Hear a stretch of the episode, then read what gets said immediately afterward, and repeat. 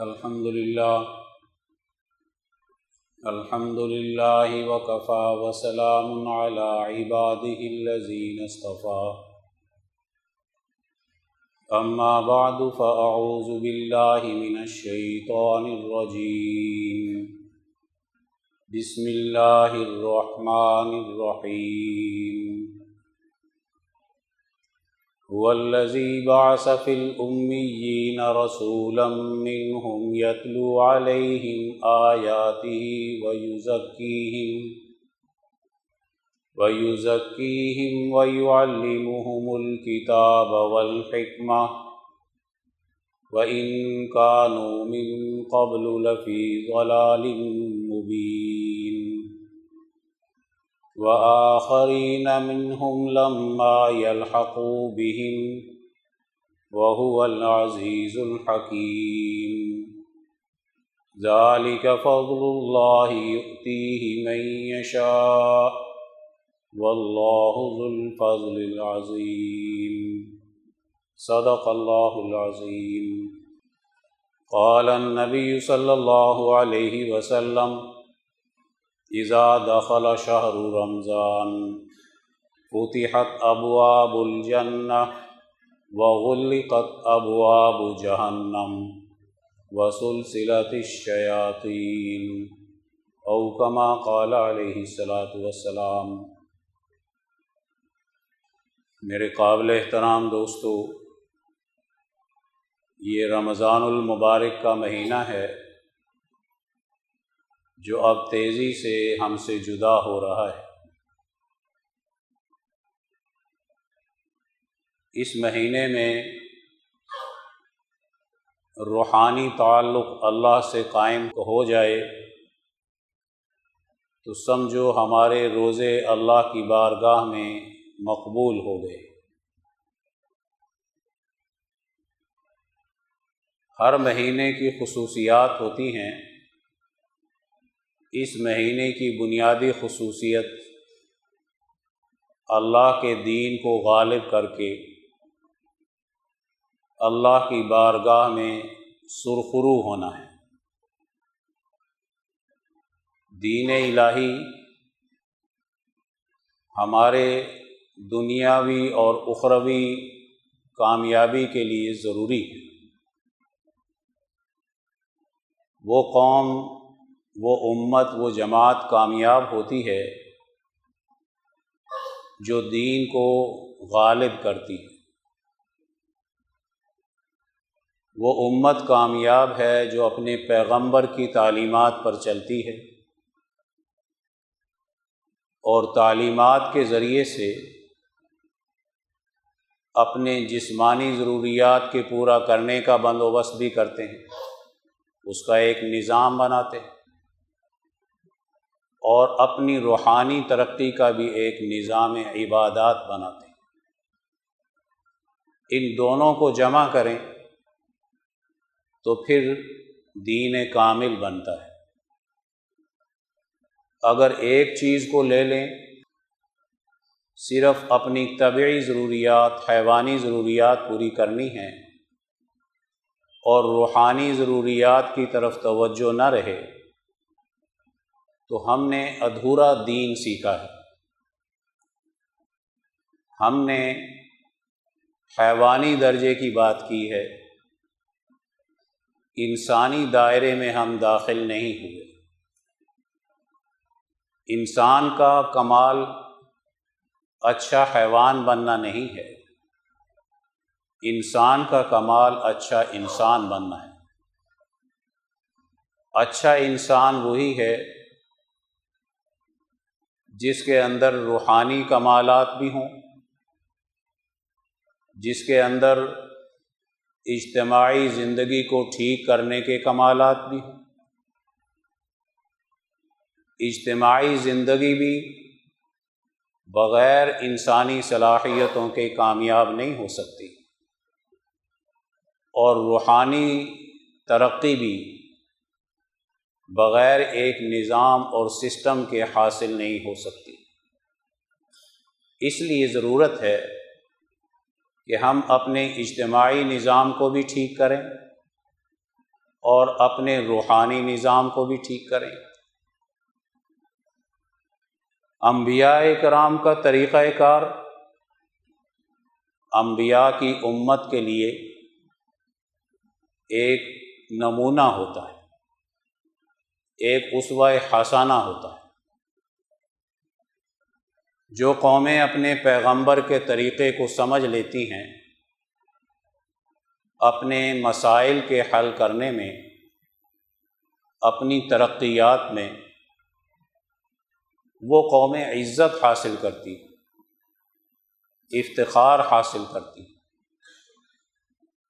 زوال پہ نہیں جاتی ان کا ہر قدم ترقی کی طرف، اعلیٰ منازل کی طرف،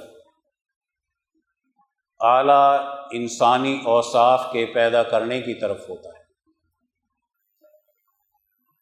اعلیٰ اوصاف اور ترقی، اللہ تبارک و تعالیٰ نے دنیا میں اصولوں کے تابع رکھی۔ جیسے اصول ہم اپنی سوسائٹی میں غالب کریں گے، ویسی ہی ترقی حاصل ہوگی۔ اور جیسے اصول ہم غالب کریں زوال کے، تو ہماری سوسائٹی زوال پذیر ہوگی۔ انبیاء کرام کے ذریعے سے ہمیں ان اصولوں کا تعارف کرایا جاتا ہے۔ کہ کن اصولوں پر چل کر معاشرے عزت حاصل کرتے ہیں، ترقی حاصل کرتے ہیں، آگے بڑھتے ہیں۔ اور کن اصولوں پر چل کر انسانی معاشرے فتنہ و فساد میں مبتلا ہوتے ہیں۔ لڑائی جھگڑے میں مبتلا ہوتے ہیں۔ بھوک اور افلاس میں مبتلا ہوتے ہیں۔ بد اخلاقیوں میں مبتلا ہوتے انبیاء کی تعلیم صحیح معنوں میں سمجھ لی جائے تو ہمارے لیے انسانی سوسائٹی کے عروج و زوال کے اصول سمجھنے مشکل نہیں ہیں۔ جب کوئی قوم اپنے پیغمبر کی تعلیم سے غافل ہو جاتی ہے اور اس کی حکمت عملی اور طریقۂ کار سے غافل ہو جاتی ہے۔ تو پھر شخصی عقیدت تو پیدا کرتی ہے، لیکن مشن سے نااہل ہو جاتی ہے۔ شخصی عقیدت سے قیادت کی صلاحیت نہیں پیدا ہوتی، قیادت کی صلاحیت مشن سے پیدا ہوتی۔ مشن پیغمبر قیامت تک ہے۔ اور شخصیت پیغمبر ایک وقت تک آئی، مشن کا تعارف کرایا۔ اس کا ایک طریقۂ کار وضع کیا۔ اس طریقۂ کار کے مطابق ایک کردار ادا کیا اعلیٰ ترین نمونے کا۔ اور وہ شخصیت اس دنیا سے چلی گئی۔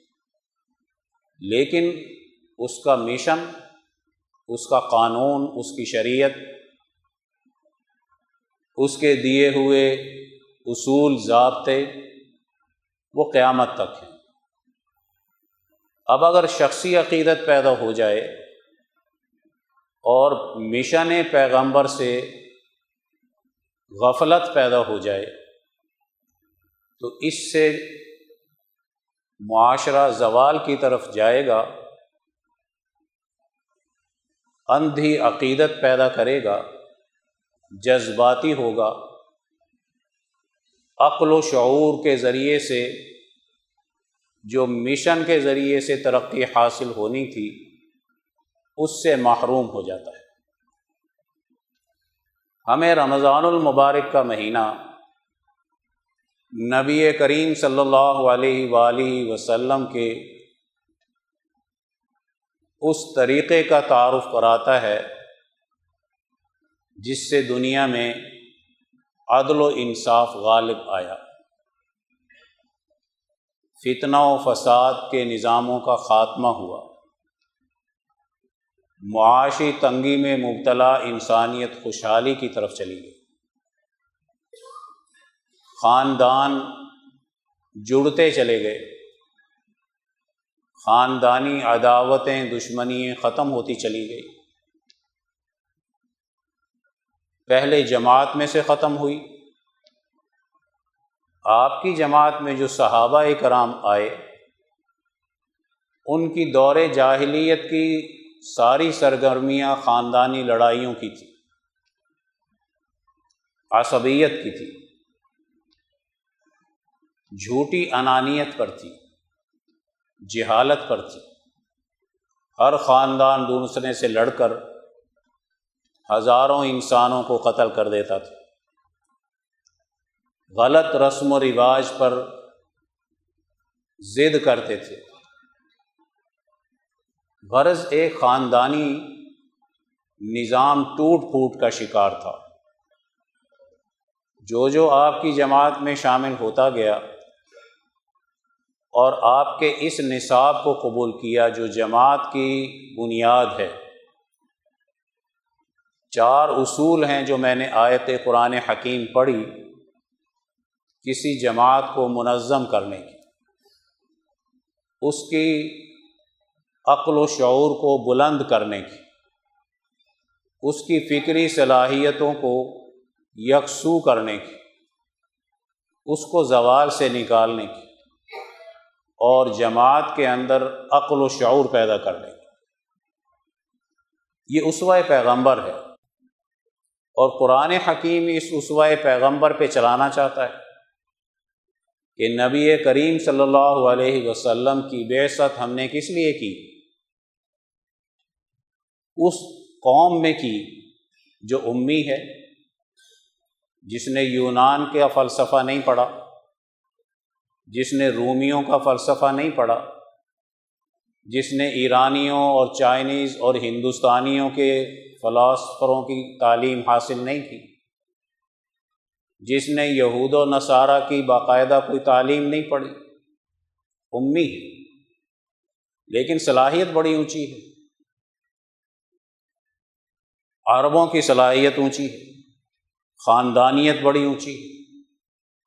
یہ تو اسماعیل علیہ السلام کی اولاد ہیں۔ خاندان قریش ہیں۔ ان میں تو ابراہیم علیہ السلام کی روح بذریعہ سلسلہ نصب بھی آتی بہادر ہیں جرت مند ہے سخاوت ہے۔ اپنی جان کی پرواہ نہیں کرتے، لیکن بہادری غلط طرف استعمال ہو رہی اپنی سخاوت غلط طرف استعمال ہو گئی اپنی ہمت اور جرت صحیح رخ پر نہیں تھی، جس سے فساد آ رہا تھا اور معاشرہ زوال کی طرف جا رہا تھا۔ انٹرنیشنل سطح پر کیسر و کسرا کے نظاموں نے ظلم برپا کیا ہوا تھا۔ اپنے آپ کو بڑے بڑے تعلیم یافتہ اور فلاسفر سمجھتے تھے۔ فرسودہ فلسفہ اٹھا رکھا تھا۔ یونانیوں کا فلسفہ بھی فرسودہ ہے، رومیوں کا فلسفہ بھی فرسودہ ہے۔ شرک سے بچا نہیں سکتا، کفر سے بچا نہیں سکتا، زوال سے بچا نہیں سکتا، فکری انتشار سے نہیں بچا سکتا، عداوت اور دشمنی سے نہیں بچا سکتا۔ گویا وہ تعلیم فرسودہ ہو جاتی ہے جو اپنے سماج کے مسائل حل کرنے کے اعتبار سے رہنمائی سے محروم ہو جائے۔ فرسودہ ہو جاتی اس لیے اس زمانے میں نبی کریم صلی اللہ علیہ وآلہ وسلم نے جو طریقۂ کار اختیار کیا، وہ ہمارے لیے آج کے حالات میں ایک نمونہ ہے۔ ہم سے جو بڑی سنت چھوٹ گئی، وہ وہ طریقۂ کار تھا۔ جو نبی کریم صلی اللہ علیہ وسلم نے اختیار کر کے معاشرے میں ایک بہت بڑا انقلاب برپا کیا، تبدیلی پیدا کی۔ ہر چیز تبدیل کر دی۔ ہر جہالت کا خاتمہ کر دیا۔ اور معاشرے کو ایک ترقی کے راستے پر لگا دیا وہ طریقۂ کار ہمیں سمجھنا ہے۔ ہمارے یہاں آنے کا بنیادی مقصد بھی اس طریقۂ کار پر چلنا ہے۔ اس کی اتباع کرنی ہے۔ یہ سنت ہم سے چھوٹ گئی۔ بڑی سنت تھی۔ اصول تھا۔ اور اصول کے چھوٹ جانے سے بڑے بڑے نقصانات قوموں میں آتے ہیں۔ اس جماعت کا اصول عدل و انصاف ہے۔ ہمارا اصول ظلم کی حفاظت ہے۔ نتائج مختلف آئیں گے۔ کبھی ایک نہیں آ سکتے۔ تو نبی کریم صلی اللہ علیہ وسلم کا طریقہ اس آیت میں بیان کیا اور وہ ایک جماعت سے شروع ہوتا ہے۔ جماعت کی ایک تربیت سے شروع ہوتا ہے۔ اس میں ایک کوالٹی پیدا کی جاتی ہے۔ اس کے عقل و شعور کی آبیاری کی جاتی ہے۔ اور پھر بڑھتے بڑھتے وہ ایک ریاست میں قائم ہوتا ہے۔ اور پھر آگے بڑھ کر وہ حجاز میں قائم ہوتا ہے۔ اور پھر آگے بڑھ کر وہ انٹرنیشنل سطح پر قائم ہوتا ہے۔ آغاز مکہ معظمہ سے ہو رہا ہے۔ اور انتہا اس کی کیسر و کسرا کے نظاموں کے خاتمے پر ہو رہی ایک ہوتا ہے نظریہ، وہ تو آفاقی ہونا چاہیے۔ انٹرنیشنل انسانیت گیر، عالمگیر ہونا چاہیے۔ ایک ہے عمل، حکمت عملی کیا ہے؟ دونوں کو ہم ملاتے ہیں تو بڑا کنفیوژن کا شکار ہو جاتے ہیں۔ نظریہ انٹرنیشنل ہو اور حکمت عملی مقامی ہو اور پھر اس کے ذریعے سے آگے ترقیات ہوں، تو یہ اسوہ پیغمبر ہے۔ یہ رسول اللہ صلی اللہ علیہ وسلم کا طریقۂ کار ہے۔ اونچا نظریہ رکھ کے انٹرنیشنل ہی حکمت عملی اختیار کرنا یہی ناکامی کا بنیادی سبب ہوتا ہے۔ جب انٹرنیشنل بین الاقوامی سطح پہ ظلم کا نظام غالب آ جائے، تو کیا ساری دنیا میں تحریک چلائی جاتی ہے؟ یا مقامی سطح پر چلائی جاتی ہے؟ دین ہمارا انٹرنیشنل، ہم اس کو انٹرنیشنل سطح پر غالب کرنے کی کے اعتبار سے نبوی حکمت عملی کو اختیار نہیں کرنا چاہتے، جس کی وجہ سے ہمیں مایوسی آتی ہے۔ ہم پاکستان میں اسلامی نظام اور عدل غالب کرنے کے بجائے برطانیہ میں غالب کرنا چاہتے ہیں۔ واشنگٹن میں غالب کرنا چاہتے ہیں۔ جرمنی میں غالب کرنا چاہتے ہیں۔ ساری دنیا میں اور اپنے ملک میں آئے یا نہ آئے۔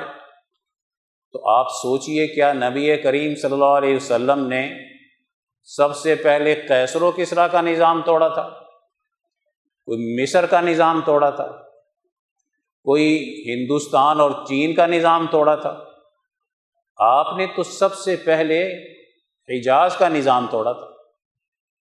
سب سے پہلے آپ نے نمونے کی ایک بہترین ریاست قائم کی تھی۔ اور اس سے پہلے آپ نے ایک نمونے کی جماعت تیار کی تھی۔ جماعت بھی چھوڑ دی، ریاست کا جو طریقۂ کار نبوی ہے، اس کو بھی چھوڑ دیا۔ تو نتیجہ کیا نکلا؟ مایوسی۔ تو آج ہم اس کا جائزہ لیں گے کہ نبی کریم صلی اللہ علیہ وسلم کا طریقہ پہلے جماعت کی تیاری ہے۔ عجیب بات ہے۔ ہم مجمع اکٹھا کرتے ہیں۔ مجمع پر فخر کرتے ہیں۔ رات بہت بڑا مجمع تھا یہاں کے عمران خان کا۔ سوال یہ پیدا ہوتا ہے کہ وہ ایک شخصیت ہے، امریکہ کے خلاف بات کر رہی ہے، اچھی بات ہے۔ وہ جماعت کہاں ہے؟ جس جماعت نے سیکٹریٹ کا نظام چلانا ہے؟ جس جماعت کے افراد کا تزکیہ ہو جائے؟ جس جماعت کے افراد کو قانون سازی آتی ہو، جس جماعت کے افراد کو دین کی سیاست آتی ہو، آزادی اور حریت کی سیاست کی بنیادیں کیا ہوتی ہیں؟ اس کے لیے جو نبوی حکمت عملی تھی، جماعت کی تیاری کی، مجمع اکٹھا نہیں کرنا تھا، جماعت کی تیاری تھی، تو آخر وہ طریقۂ کار ہم نے چھوڑ دیا۔ اب شخصیت پرستی پیدا ہو گئی۔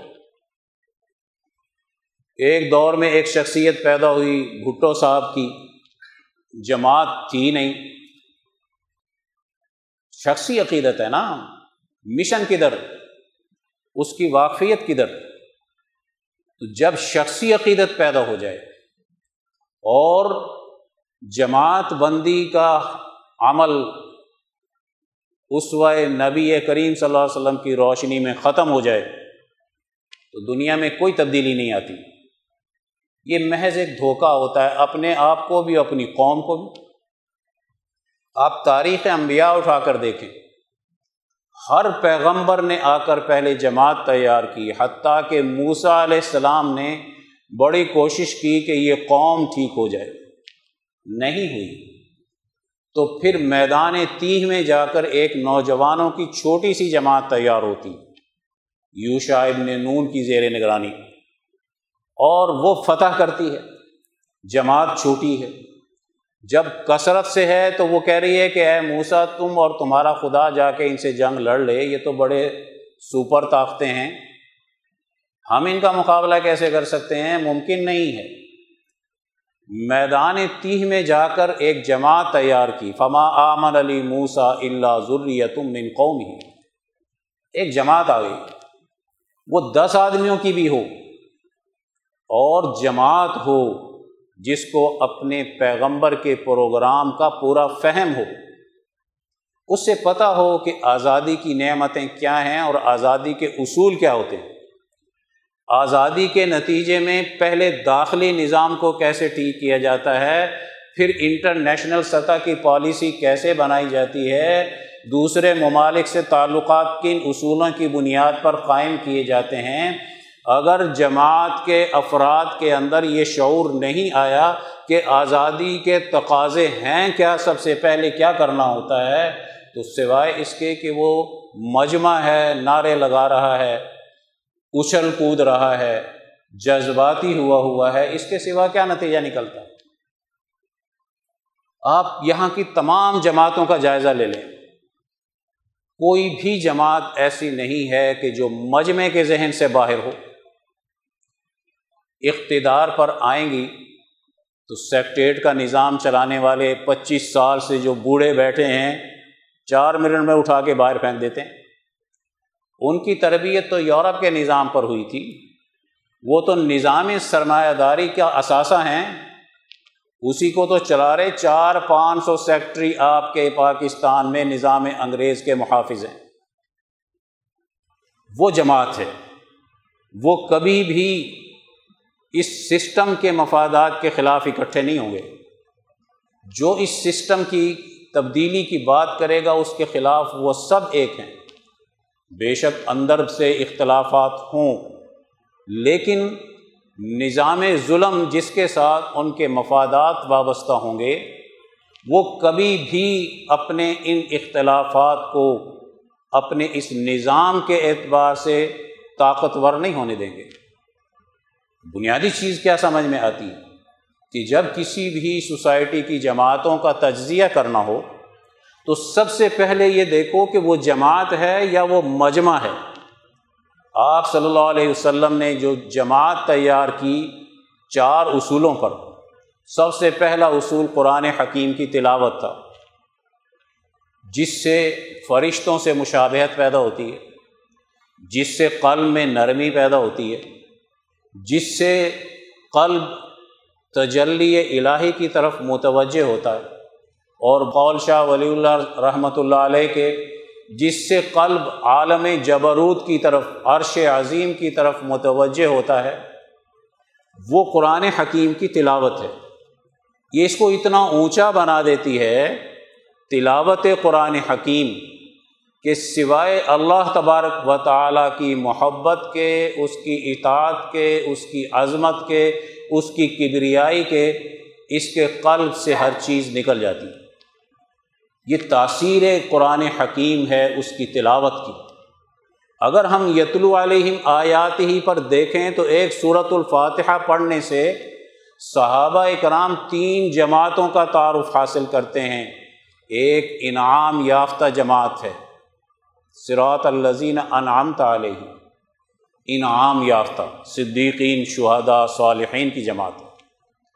جس کی تربیت ہوئی۔ صدیق وہ ہے ابو بکر صدیق ہی وہ ہیں جس کی قرآن حکیم تعریف کر رہا ہے۔ جس کے دور کی قرآن حکیم اشارے دے کر اس دور کو نمونے کا دور قرار دے رہا ہے۔ جس میں قرآن حکیم یہ کہہ رہا ہے کہ یہ فتنہ ارتداد کا مقابلہ کریں گے۔ آیات ہیں قرآن حکیم کی۔ جو ان کی صداقت پر، ان کی اہلیت پر، ان کی صلاحیت پر بہترین دلیل ہیں۔ اب ایک خلیفہ وقت کی کیا صلاحیت ہے؟ وہ پیغمبر کی ذات میں کیسے فنا ہو چکا؟ اس نے قرآن حکیم کے اندر اپنے آپ کو کیسے فنا کر دیا؟ اس نے اس علم کے رازوں سے کیسے واقفیت حاصل کی؟ ذرا حضرت عمر کا مطالعہ کرو، عثمان غنی کو دیکھو، علی المرتضیٰ کو دیکھو، حضرت ابو بکر صدیق کو دیکھو، یہ وہ لوگ ہیں جنہوں نے تلاوت قرآن حکیم سے انعام یافتہ جماعت کا اتباع کا راستہ اختیار کیا اور مغزوب علیہ اور ضالین سے بچنے کا راستہ اختیار کیا۔ مغزوب علیہ وہ جماعتیں ہوتی ہیں جو نعرے پر اکٹھی کی جاتی ہیں، سسٹم کی حفاظت کرتی ہیں اور سسٹم کو توڑنے والی طاقت کی دشمن بن جاتی ہیں۔ دشمن بن جاتی ہیں۔ قرآن حکیم میں دو طرح کے علماء کا تعارف ہے۔ ایک تو کہہ رہا ہے قرآن حکیم کے مغزوب علیہ علماء ہیں۔ کثیرم من الاخبار و رحبان لیا کلون اموال الناصب الباطل وہ علماء کا طبقہ جو باطل کے ساتھ مل کر، سرمایہ داروں کے ساتھ مل کر، سرمایہ پرستوں کے ساتھ مل کر دین فروشی کرتا ہے۔ علماء سو کی نشانی کیا ہے؟ وہ سرمایہ داروں کے دروازوں کا طواف کاٹتے ہیں۔ کون سا سرمایہ دار؟ جو قوم کا غدار بن کر قارون کی طرح دولت سمیٹتا ہے اور اپنے قومی تقاضوں کو پورا نہیں کرتا۔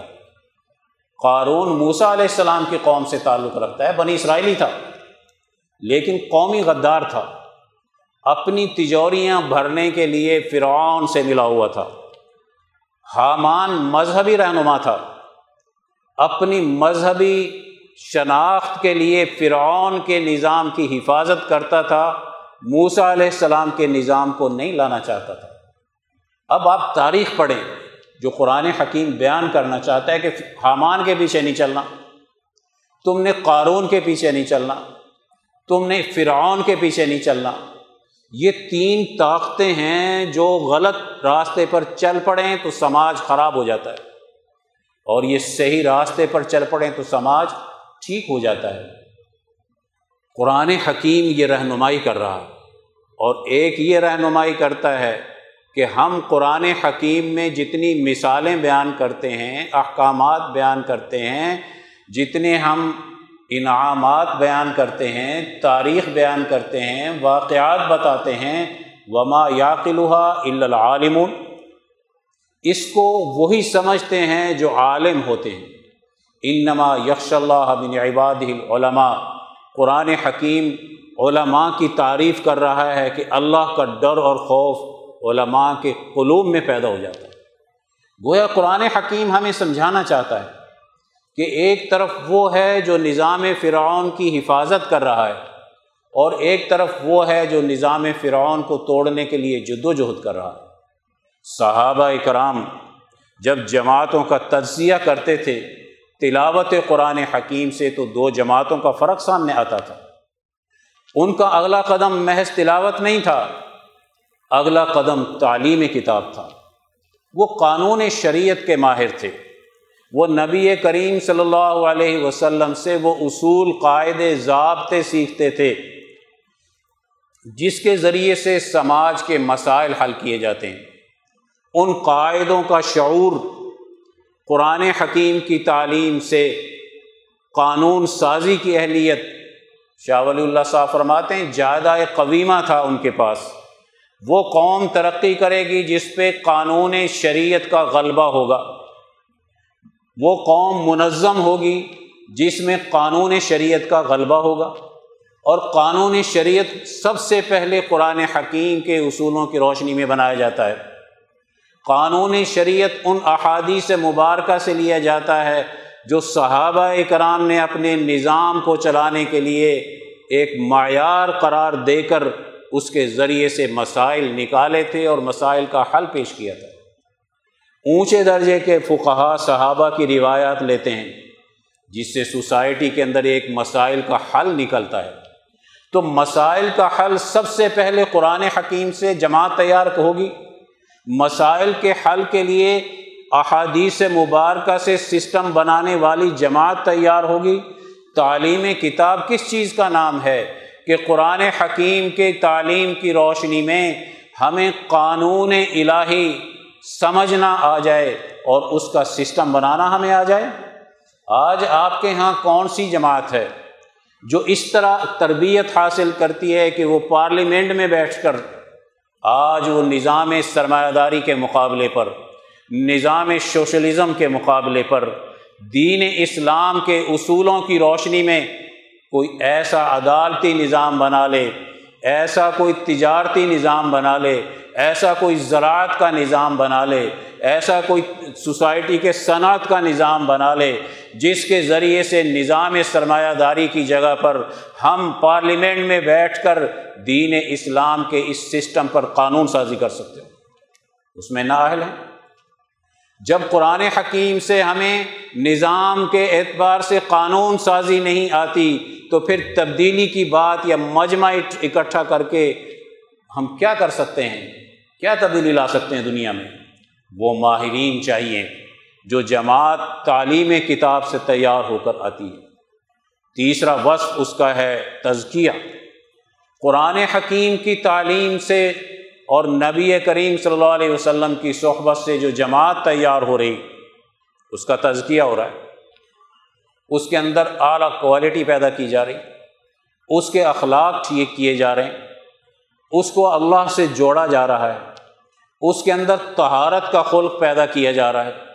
جس میں پاکیزگی کا خلق آ جاتا ہے، شاہ ولی اللہ صاحب فرماتے ہیں، اس کے ساری تشویشیں، سارے اشکالات اس کے سارے ذہنی توہمات محض ایک تہارت کے خلق سے دور ہو جاتے ہیں۔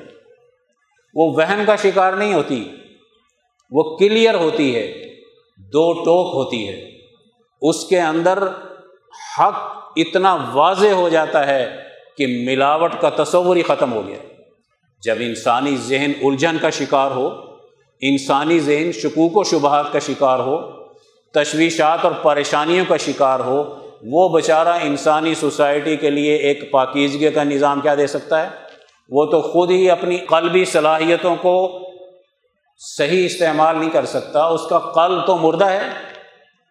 تہارت کا خلق انسان کے قلب میں سے وہ شکوک و شبہات، توہمات اور تشویشیں نکالتا ہے، جس کے ذریعے سے قلب کی صلاحیت کو نقصان پہنچتا ہے۔ تو تزکیہ کیا ہے؟ کہ ہم اپنے تہارت کے خلق کو پیدا کر کے اپنے قلب کو اللہ تبارک و تعالیٰ سے جوڑیں۔ شاہ ولی اللہ صاحب فرماتے ہیں، نماز کی خصوصیت اللہ کی بارگاہ میں عاجزی انکساری ہے۔ اور عاجزی انکساری نام ہے عرش عظیم کے سامنے اپنے قلب کو جھکا دینے کا۔ عاجزی انکساری نام ہے غیر اللہ کے انکار کر دینے کا۔ عاجزی انکساری نام ہے اپنے اندر سے تکبر کے نکالنے کا۔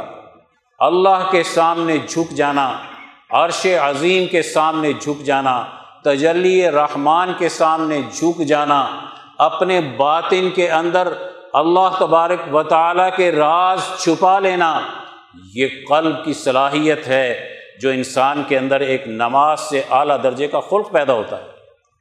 تو نماز کی صلاحیت جب دل میں منتقل ہو جاتی ہے، تو تہارت اور نماز دونوں مل کر انسان کے قلب کو اتنا روشن کر دیتے ہیں کہ ہر ناپاک چیز اس سے نکلتی چلی جاتی ہے، ہر بد کرداری اس سے دور ہوتی چلی جاتی ہے، ہر بد اخلاقی تکبر اس سے نکل جاتا ہے۔ اس کا قلب باصلاحیت با کمال بنتا ہے۔ تو قلب کی صلاحیت نماز کے ذریعے سے آجزی انکساری کا خلق پیدا کرنے کی ہوتی ہے۔ آپ صلی اللہ علیہ وسلم نے اپنے صحابہ کرام کو اخلاق سکھائے، تزکیہ کیا یعنی ان کے قلب سے تکبر نکال دیا، حسد نکال دیا، بغض نکال دیا، لالچ نکال دیا حرس نکال دی تما نکال دی۔ جب یہ بد اخلاقیاں نکل گئی تہارت کا خلق آ گیا۔ اخبات آجزی انکساری کا خلق آ گیا۔ اس میں سماحت، صبر آ گیا، قناعت آ گئی، عقل و شعور بڑھ گیا۔ رویے اچھے بن گئے، دوسروں کے ساتھ ہمدردی پیدا ہوگی تعاون باہمی کا اصول سماحت کے خلق سے پیدا ہوتا ہے۔ جس سوسائٹی کا نظام تعاون باہمی کے اصول پر نہ سیاسی ہو، جنگ ہو رہی ہو، نہ معاشی ہو، لوٹ کھسوٹ ہو رہی ہو لالچی حریث لوگوں کی حکومتیں آ جائیں، متکبرین اقتدار پر غالب آ جائیں، تکبر میں اور حسد میں اور لالچ میں مبتلا اقتدار انسانیت کے لیے تباہی اور بربادی کی قیادت پیدا کرتا ہے۔ وہ انسانیت کی ترقی کی قیادت پیدا نہیں کرتا۔ دولت کی حوث میں تکبر پیدا ہو گیا۔ عہدے کی حوث میں تکبر پیدا ہو گیا، جاگیر کی حوث میں تکبر پیدا ہو گیا، کسی اور جتھے کو دیکھ کر تکبر پیدا ہو گیا، کسی خاندان برادری کا چودھری بن کر تکبر پیدا ہو گیا، یہ اپنے خاندانوں کو ترقی نہیں دے سکتا، اپنی قوم کو ترقی نہیں دے سکتا۔ اس لیے تکبر میں مبتلا جماعت جب سوسائٹی پر غالب آتی ہے، اس کا نقشہ وہی ہوتا ہے جو آج ہماری سوسائٹی کا بنا ہوا۔ جو اس وقت کے ابو جہل کی سوسائٹی کا تھا، جو کیسر و کسرا کے نظاموں کا تھا، کیوں تزکیہ نہیں تھا؟ ان چیزوں کو تزکیہ نکالتا ہے۔ وہ شیخ بہترین ہے جو اپنے مرید کے اندر سے حسد، بغض، تکبر، لالچ حیرس اور تما نکال دے۔ آج ہم شیخ کے مرید ہو جاتے ہیں۔ نہ سود کھانا چھوڑتے ہیں، نہ جھوٹ بولنا چھوڑتے ہیں نہ تکبر کرنا چھوڑتے ہیں، نہ حرام مال کھانا چھوڑتے ہیں، نہ ظلم کرنا چھوڑتے ہیں۔ یہ کیسی پیری مریدی ہے؟ یہ تو جہنم کے راستہ ہے، جنت کا راستہ تو تھا جس سے سخاوت پیدا ہوتی۔ تعاون باہمی کا اصول معاشرے پر غالب آتا، حسد، بغض، تکبر ختم ہوتا، اس کے اندر سے مفاد کرستی ختم ہوتی، وہ جنت کا راستہ تھا، صحبت پیغمبر نے صحابہ کی یہی تربیت کی اور تزکیہ کیا کہ دور جاہلیت کے سارے جاہلانہ بد اخلاقیاں ختم کر دی آپ نے خطبہ حجت الوداع میں کیا فرمایا؟ آج کے بعد تمہاری خاندانی عصبیتیں میرے قدموں کے نیچے چلی گئی۔ تمہارے مال و دولت کی عصبیتیں میرے قدموں کے نیچے چلی گئی۔ آج تمہارے تمام رنگ و نسل کی بنیاد پر اپنے آپ کو بڑا سمجھنے والا میرے قدموں کے نیچے اس کی ساری رسمیں چلی گئی۔ ساری دور جاہلیت کی رسمیں آج میرے قدموں کے نیچے ہیں۔ تم سب آدم کی اولاد ہو اور آدم مٹی سے بنے تھے۔ کسی آجمی کو کسی عربی پر کوئی فضیلت نہیں ہے اور کسی عربی کو کسی آجمی پر کوئی فضیلت نہیں ہے۔ کیوں کہا آپ نے یہ بات؟ تزکیہ ہو چکا تھا۔ صحابہ اونچے بن چکے تھے۔ دین نمونے کا غالب آ چکا تھا۔ حجاز میں ایک نمونے کی حکومت بن چکی تھی۔ قبائل کے قبائل آپ کی زیر نگرانی آ چکے تھے۔ وہ اپنی عصبیتیں اور دور جاہلیت کی لڑائیاں ختم کر چکے تھے۔ اور آپ کے ایک جھنڈے کے نیچے آ کر مظلوم کی مدد کرنی ہے اور ظالم کا مقابلہ کرنا ہے۔ اس سسٹم کو قبول کر کے سارے کلمہ پڑھ رہے تھے۔ ید قلو نفی دن اللہ فوجہ اخلاق کی طاقت، تعاون کی طاقت، کردار کی طاقت قوموں کو متاثر کرتی ہے۔ جس کی تربیت مکہ معظمہ میں اتنے اعلیٰ پیمانے پر اخلاق ٹھیک کر کے ہوئی ہو، وہ قیادت دنیا میں انقلاب لا کر عدل و انصاف کو غالب کرتی ہے اور نظاموں کو بدلتی ہے۔ آپ کو، آپ نے چوتھا اصول سکھایا، اپنے صحابہ کو حکمت سیکھو۔ حکمت سیکھو۔ حکمت، وہ باطن کی عقل و شعور کی صلاحیت اور استعداد ہے جو ہر دور کے مشکل سے مشکل مسئلے کا حل تلاش کر دیتی ہے۔ مشکل سے مشکل انفرادی مسئلہ ہو، خاندانی مسئلہ ہو، مذہبی مسئلہ ہو، قومی مسئلہ ہو، بین الاقوامی مسئلہ ہو۔ مسائل آتے ہیں، یہ دنیا دار العمل ہے۔ یہاں شیطانی قوتیں بھی ہوں گی، رحمانی قوتیں بھی ہوں گی، ان قوتوں میں کشمکش بھی موجود ہوگی، یہاں گندی ذہنیت بھی ہوگی، یہاں اچھی ذہنیت بھی ہوگی، یہاں مسائل پیدا ہوں گے، یہاں استعدادیں مختلف ہیں، کسی کے اندر کوئی استعداد ہے، صلاحیت ہے تجارت کرنے کی، کسی میں صلاحیت ہے کاروبار کرنے کی، کسی میں صلاحیت ہے ذمہ دارہ کرنے کی، کوئی انجینئر بن سکتا ہے، کوئی ڈاکٹر بن سکتا ہے، ان سب کے اندر اختلافات آ سکتے ہیں۔ اگر صاحب حکمت جماعت سوسائٹی میں موجود ہو اور وہ حسن تدبیر سے اپنے سماج کا ایک سیاسی ڈھانچہ بنا لے، تو یاد رکھو وہ ان اختلافات کو ایک دائرے میں رکھ کر ان سے انسانیت کے نفع میں کام لے سکتا ہے۔ حکمت بہت اونچی چیز ہے۔ جو سکھائی گئی صحابہ کرام کو، آج مسائل کے حل کرنے کی عقل ہم میں نہیں رہی، تو مسائل بڑھتے چلے جا رہے ہیں۔ مسائل کا حل نبی کریم صلی اللہ علیہ وسلم نے اپنے صحابہ کو حکمت کے تقاضے سے سکھایا ہے۔ جذباتی نہیں ہونا، ہر مسئلے کا حل تلاش کرنا ہے۔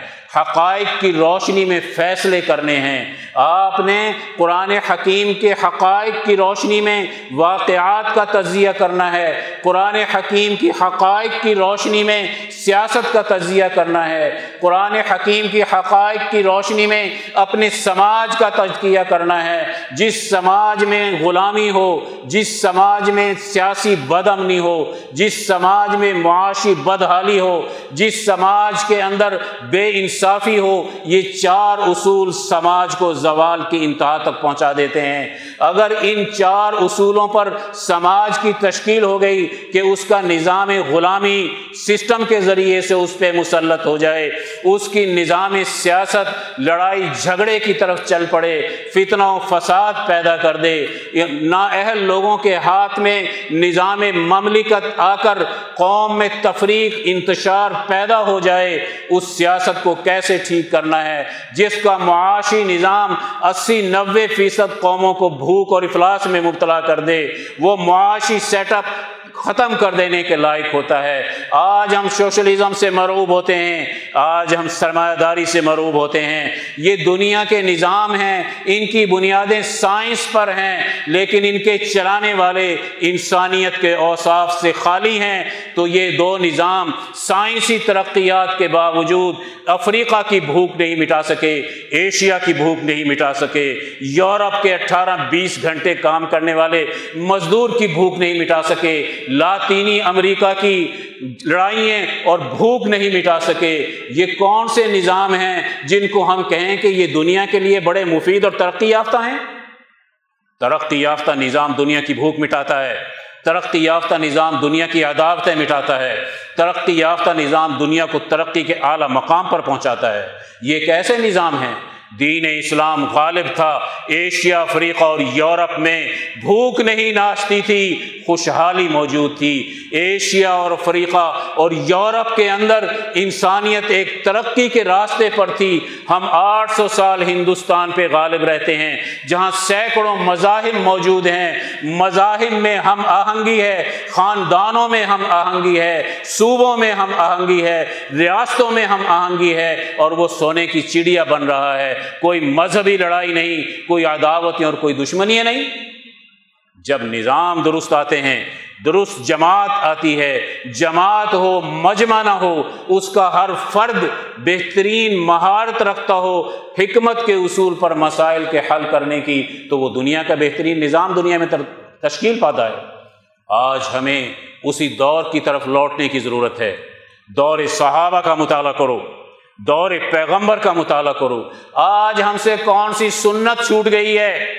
اس سنت کو زندہ کرو۔ وہ شاہ ولی اللہ صاحب نے فرما دیا فق و کلی نظام کی سنت ہے جو آج ہم سے چھوٹ گئی ہے۔